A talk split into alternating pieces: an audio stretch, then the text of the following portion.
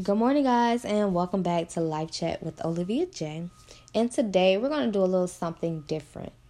I am thinking to start answering more of my questions from my DMs on my podcast, just to give you guys something to go back to if you're needing to just hear something important. Um, this morning, after reading my DMs, I had a DM that stuck out the most to me, and it asked me about my spiritual journey. And because I am so embedded in walking with Christ and making those best decisions for my life so that I can be out here and be a help to other people, I definitely want to talk about my spiritual journey. How I started it, when I started it, what made me start it, and how is it now, now that I'm so embedded in it.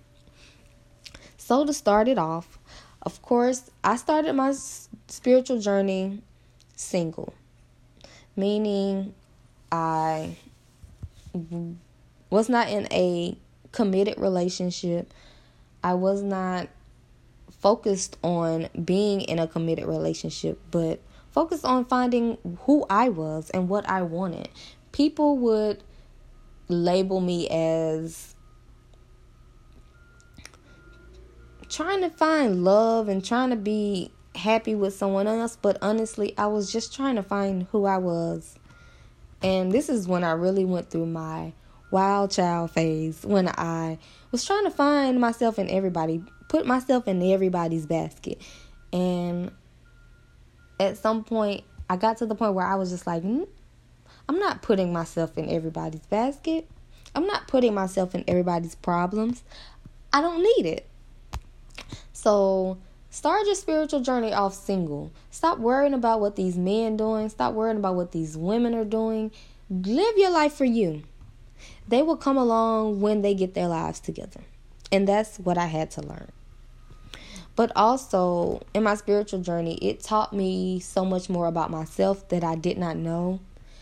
I learned how to forgive and I learned how to let go of things. I learned to just love me just the way that I am. I saw myself learning to love others the way that God would love them and not how I wanted to love them. I started meeting different guys and different women who started to teach me things that I wanted and things I didn't want. I also started reading my Bible. I had to learn how to become the woman for the right man. Trust me, it's not easy, okay? Ladies, if you're looking to start your spiritual journey, start your spiritual journey in Proverbs. Um, Proverbs 31. Learn what a woman is. Learn how God looks at us as women and not as an object. Because men will look at you as an object, but God will not. He sees you as a creation, He sees you as a beautiful being. Men will put a label on you, men will judge you, God won't. Men, if you are just starting your spiritual journey, you need to take a look in Ephesians 5. Ephesians 5 is going to show you exactly how a man is defined in God's eye. I don't know a man in God's eye that cheats, steal, and kill. The Bible says it. The enemy comes in to kill, steal, and destroy. So if you are dealing with someone in your life who is hurting you, they're not there for the right reasons.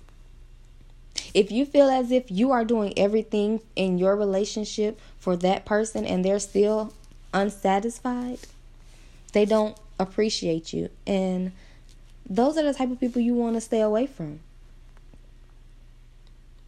So, guys, don't be afraid to read your Bible. People think that the Bible is all about the bad stuff, but what about the good stuff? Bad stuff happens to everybody. We're in a bad situation now with the pandemic, but does that change that things can happen or things can change? Does that stop it because we're in a pandemic? I want you guys to understand that this spiritual journey is no joke. It's nothing to play with. It's it's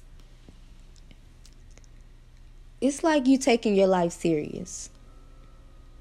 And if you're at a point where you're not ready to take your life serious, then yes, continue to play that game. And that game will only get you deeper and deeper in a hole that you can't get yourself out of. And you're going to need some help.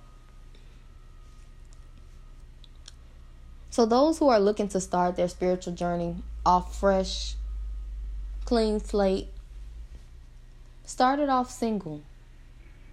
Started off knowing who you want, knowing what you want, when you want it, and how you want it.